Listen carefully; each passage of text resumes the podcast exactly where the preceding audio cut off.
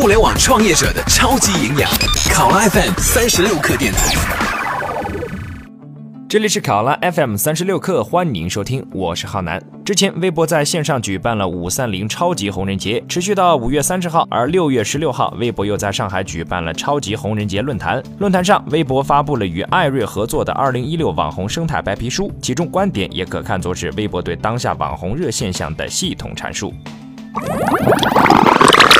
随着网红成为一个产业，通过网络走红，并在网络上完成变现，成为网红的重要特征。网红是互联网迎合当代大众文化需求的产物。当前网红的竞争主要集中在颜值、内容、团队和制作能力四个方面。视频、直播和电商则是网红经济发展的三大趋势。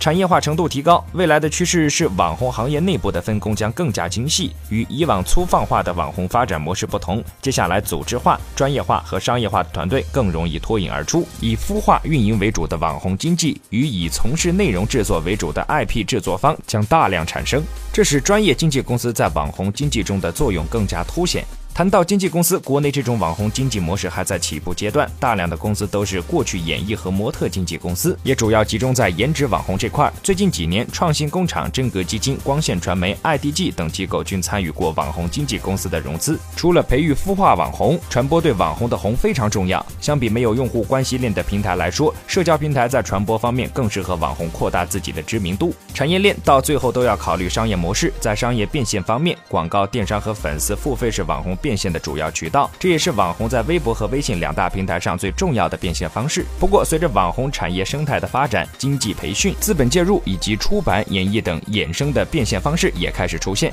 根据白皮书的调查，网红呈现出女性化、年轻化、高学历化的特点。另外，网红的分布和经济发展水平也有密切关系。北京、上海、广东、江苏和浙江是网红分布最多的五个地区。同时，网红的粉丝也具备年轻化、高学历的特点。在地域分布上，北京、江苏、广东。是网红粉丝分布最多的区域。对于将来网红内容的发展趋势，白皮书指出，网红正在从泛娱乐化向垂直领域纵深。垂直领域通过更专业化的内容 IP 生产，将迭代产生一批变现能力更强、商业价值更高的网红。随着网红经济不断做大，行业也面临资源和平台的洗牌。在资本推动下，经纪公司和投资机构会以更快的速度进入，对网红资源和内容的争夺将更加激烈。这将带来内容资源和投放平台的重新整合。好了，以上。就是我们今天节目的全部内容，欢迎订阅收听。